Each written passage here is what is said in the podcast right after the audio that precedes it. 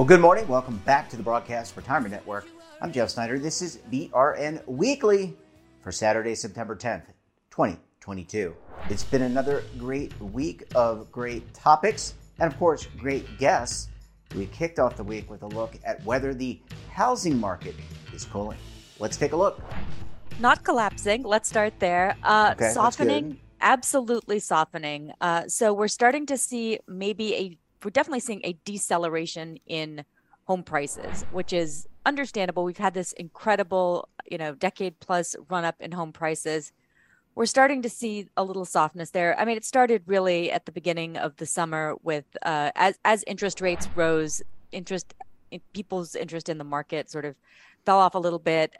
But I don't think that this is really going to be a you know a collapse this is definitely a softening and a deceleration overall of interest in uh, in in home sales.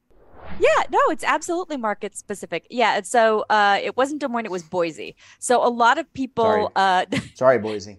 Sorry, Boise. Even before the pandemic, a lot of people were interested in Boise, and during the pandemic, a lot of people moved to Boise because uh, they wanted to get away from from some of the coastal areas on the West Coast.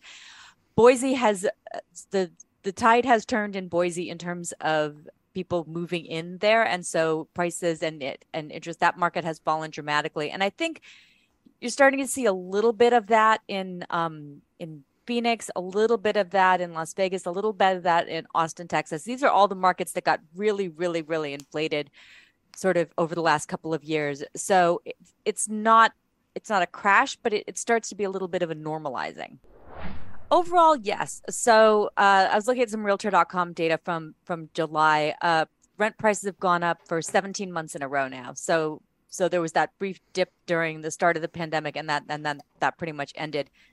Yeah, rents rents are still going up. They are stabilizing a bit in some markets, but the other thing that I'm starting to think about too is what costs are those landlords facing? And one of the big ones is starting to be the energy costs this winter. And I think that is going to put additional pressure on landlords. So even if even as the market sort of starts to be a, maybe a little calmer and they don't want to raise rates as much, they also are dealing with higher costs. So it, it's something I'm going to be watching.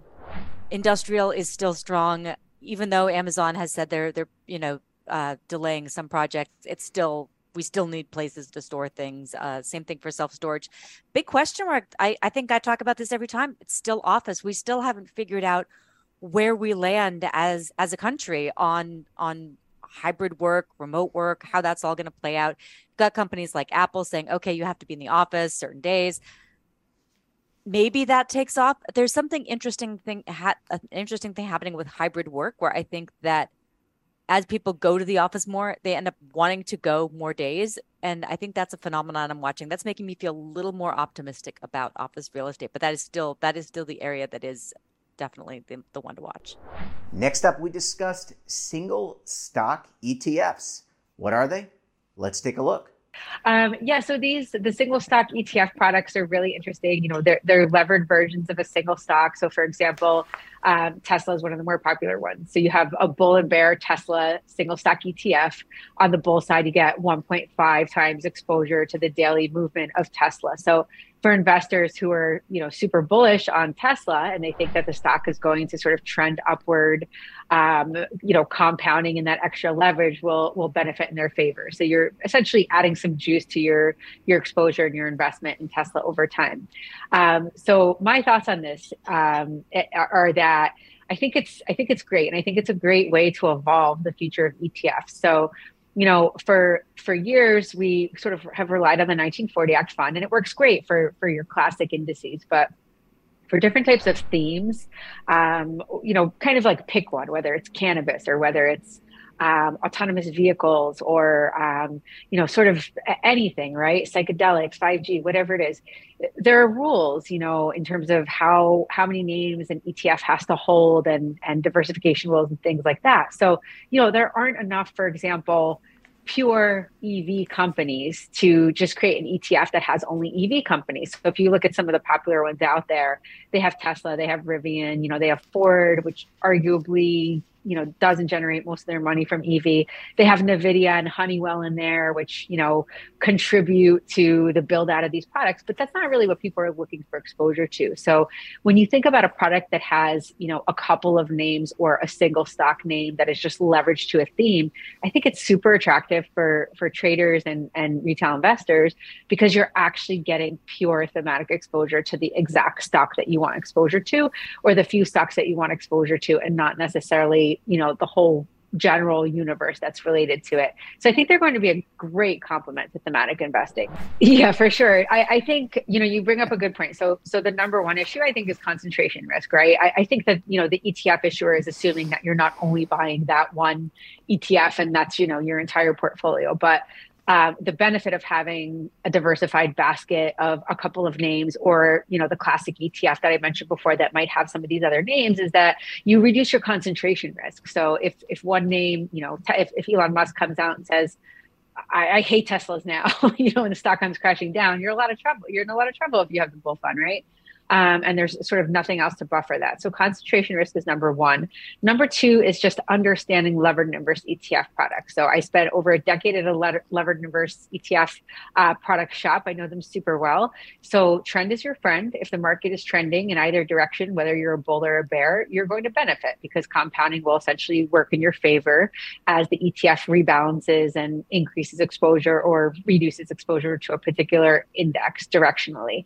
Where you get into trouble with these is if you have a market like we have now, where you have range bound volatility, meaning you know tesla's up 5% one day down 5% the next day up 5 down 5 that tends to lead to decay. And even if at the end of the month let's say tesla's up 10% but every day in between it's kind of you know, hinged up and down two to three percent ranges, you're likely to underperform 1.5 what Tesla did. You could be negative, you could be positive, and that's the real risk. So compounding in range bound volatile markets tends to lead to investment decay. So um, you know, sort of proceed with caution and just understand that you know you need to sort of have a conviction on two things. One that the single stock is going to you know move upward or downward. And number two that you expect volatility to be sort of relatively stable and that you expect a trend um, to also occur during that time period. You know otherwise it's a little bit risky. Well we're halfway through our best segments of the week. When we come back the other half of our best segments. You're going to want to stay tuned right here on brn weekly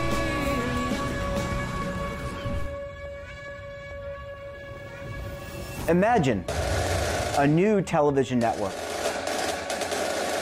that will make you richer, healthier, and in control of your financial future.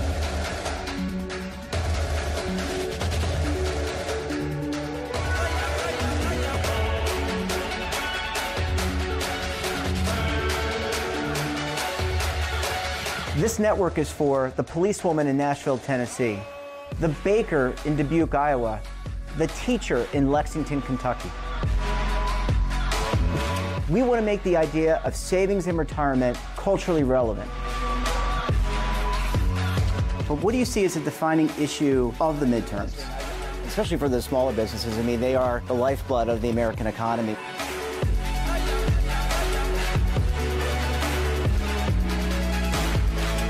Featuring exclusive interviews, current affairs, and docu-series. 33 yeah. years old, you retired early. The philosophy is money only matters if it helps you live a life that you love. But you got to start thinking about retirement as soon as you get in. The Broadcast Retirement Network will drive very high engagement with premium partnerships.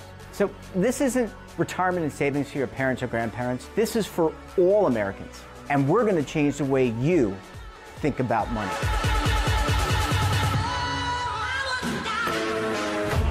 Welcome to the next frontier of retirement and savings. This is BRN, the Broadcast Retirement Network.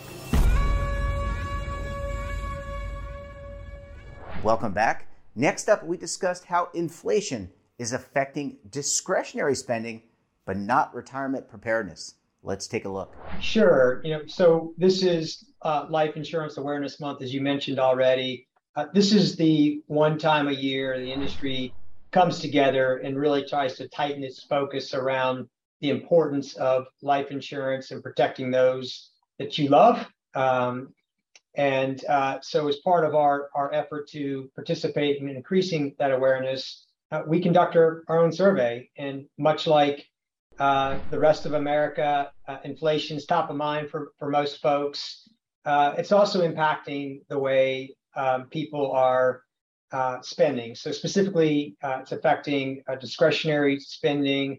What we're not seeing, though, is that um, it's really having a material impact on spending around retirement planning, around life insurance, and even cybersecurity, those things that protect our identity as we are uh, operating more frequently on online.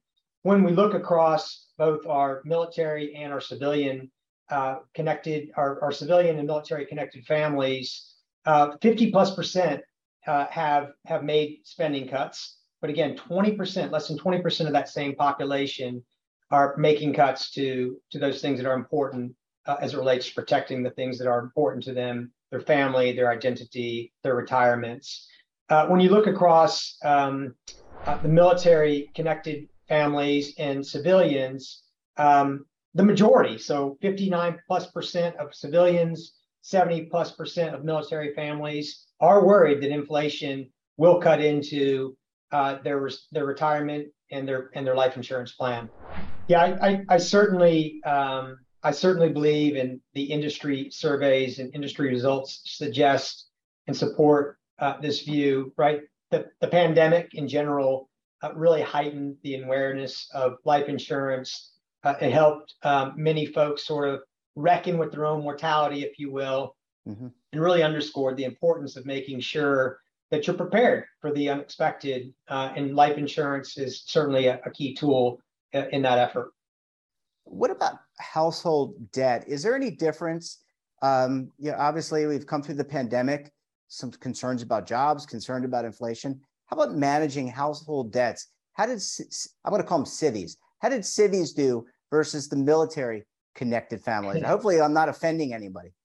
Sure. Well, uh, we're proud because we serve um, military service members here at USAA, and, and, we are very proud of the fact that when we look at the uh, military connected respondents to our, our survey that we're discussing today, more than 25% of the military uh, uh, respondents were, were more prepared and had sufficient uh, or, or um, adequate coverage uh, for debts and felt that they could replace five years of, of income by contrast, if you're just looking at it statistically, 53% of those respondents, being our military connected individuals, uh, were prepared uh, versus roughly 39, 40% of, of the civilians. No, no question, right? Um, again, I'll just go back to um, you, you, you can't always plan for the unexpected, but you can plan. And that might be your own mortality. That might be for uh, the loss of income, that might be for the loss of uh, retirement benefits, health benefits. And I think the pandemic has forced people to think differently about how prepared they are for these type of incidentals and unexpected events that happen from time to time. Yeah, I, I couldn't agree more, right? If you think about the pandemic uh, when it first emerged in the United States, you think about the impact it's had on uh, our own mortality, our own longevity. You think about the number of lives that were directly impacted by the pandemic in terms of uh, the, the, the death, uh, the number of deaths that we had across the United States. You don't have to reach too far to uh, know someone that was impacted in some way by this pandemic. And again, I think that has forced this uh, reckoning, if you will, uh, with our own vulnerability and our own uh, mortality. And finally, we discussed how ESG and sustainability is impacting investing decisions in real estate. Let's take a look. Sure. So I think the best way to approach this question is just to give you a little bit of a background on our process. So I'll start with development. At PGIM Real Estate, we typically don't develop assets on our own. we work with best in class, you know, regional um, and national developers when we are working on development projects. So, part of our analysis on whether or not to move forward with a deal includes a thorough ESG risk and opportunity review. And um, which is then also presented to our investment committee. And we work with our development partners to seek green building certifications, um, we uh, include more sustainable features such as on site renewable energy, uh, energy efficient building systems, and then we try and future proof um, our assets to include things like uh, EV charging stations and then more EV uh, charging infrastructure as needed down the line. So that's really what we do on uh, the development side. In terms of operation of an existing asset, we are continually continually looking to improve our portfolio on an annual basis, and we do that through the budget process. So we collect property level emissions data uh, for the majority of the assets that we own. And we use that information to help identify top candidates um, for energy audits. And then we use that audit information to determine where we're going to invest in terms of uh, capital improvements. Um, and so we require all of our assets to go through an energy audit um, at least every year, but we're typically doing so more often. Um, and so I'll give you the example for this year. Uh, we did a large audit with uh, all of our self storage um, properties in the fund. So we're auditing nearly 100 self storage facilities in collaboration with our operating partner, which is Extra Space. And we're making all of the low cost recommended audit actions this year. And then we budgeted, and we are in the process of putting that in the budget for 2023 to make all of the higher cost measures next year. Yeah, that's a great question. And how you incorporate sustainability is easier on some properties. And, and some of that comes down to control. Uh, an office property would typically be the easiest because you have tenant leases that you can negotiate a lot of ESG. We have green leases. We're, we're on our third version of, of green leases with tenants. Uh, it's, it's harder with industrial tenants and retail tenants because they pick space for other factors, for more location driven or where it fits in a supply chain uh, than a, an office tenant might.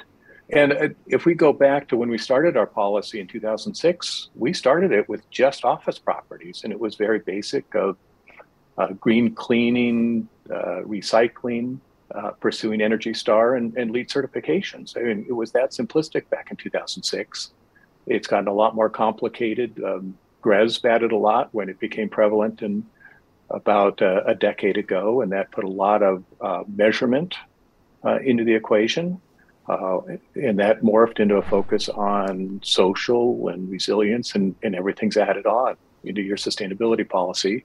And, and now that with transition risk and physical risk and social all added, that the data collection has gone way up. So I think a, a big part of our practice is is getting the data and getting data of properties where you know the bills may be in the tenant's name not your name. It's it's far more difficult to get that and, and implement improvements. Uh, so it does matter, and I, like I said, is the more control you have, the easier it is to implement what you need to do. Well, I think a lot of it starts with the, the first interaction with a lot of clients may be a, an RFP that you get. And I would say now the two most prevalent questions are how are we incorporating climate risk or uh, climate change into our investment process. That that's probably how it starts out, and you need to have a, a great answer for that. And we fully integrated at UBS here, uh, kind of a, a TCFD. I, I, guess I lose. I'm the first one to use an acronym. The uh, Task Force on okay. Uh, Climate-related Financial Disclosures, which you know that's one of the problems with um, sustainability nowadays is the amount of acronyms continues to grow. But it's basically a, a, new risk framework that includes physical risk, which is how you're incorporating uh, physical factors such as global warming, sea level rise, increased flooding in your investment process, and transition risk, which is the risks associated with moving to a lower carbon environment. Uh, so a lot of the questions aren't quite that sophisticated yet. They're more of the general climate change question, but yeah, clients are really caring uh, both prospective clients and new clients. Yeah. And I would say at this point, most of the social questions aren't asked as much about uh, the property level investments, but what we're doing as a company. And it's more what is UBS's senior leadership breakdown of diversity, not, you know, what's the diversity of our property managers and, and, and partners per se. Uh, but one thing we did start doing two years ago is we do track the diversity of all of our vendors at the property level. Uh, at this point, mo- mostly to make sure we have the data and know that we're acting in a responsible manner and we're adding that into the equation for capital approvals. Sure, absolutely. Investors are very focused on the E and ESG and also, increasingly, we are getting more and more questions about the S, and that tends to present itself um, in terms of DEI, of what we're doing here at PGIM Real Estate, and also health and wellness at our assets. And so, Jeff, I asked um, my PGIM Real Estate team to pull some data because we collect a lot of data. So I just thought I would share. Um, you know, we've seen a dramatic increase in investor focus on ESG. And so our uh, ESG related questions have increased by 345% in 2020. And also 70% of all investor DDQs that we uh, get now, that we respond to, have ESG related questions.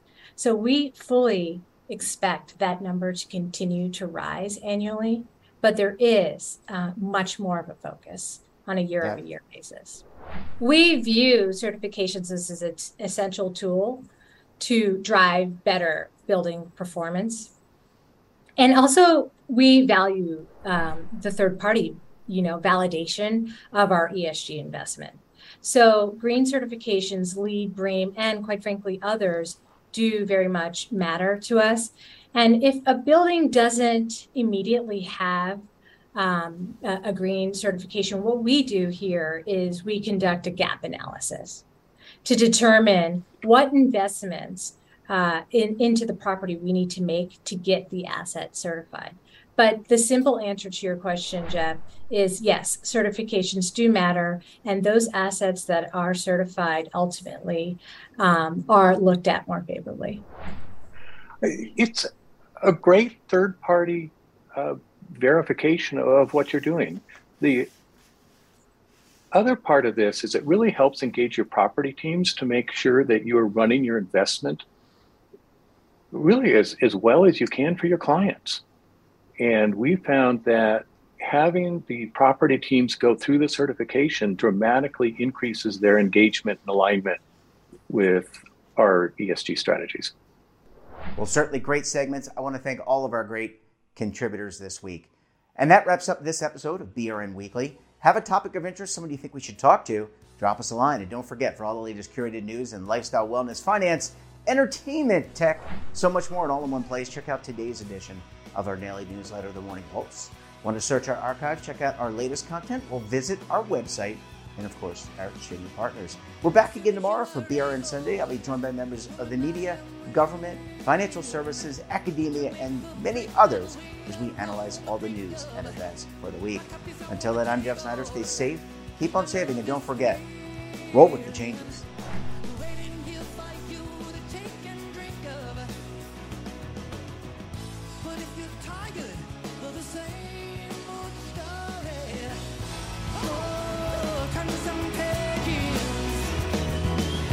Now it's your opportunity to co-create content around any topic on the first lifestyle and wellness network. Reach a global audience through our platform and co-own exclusive branded content.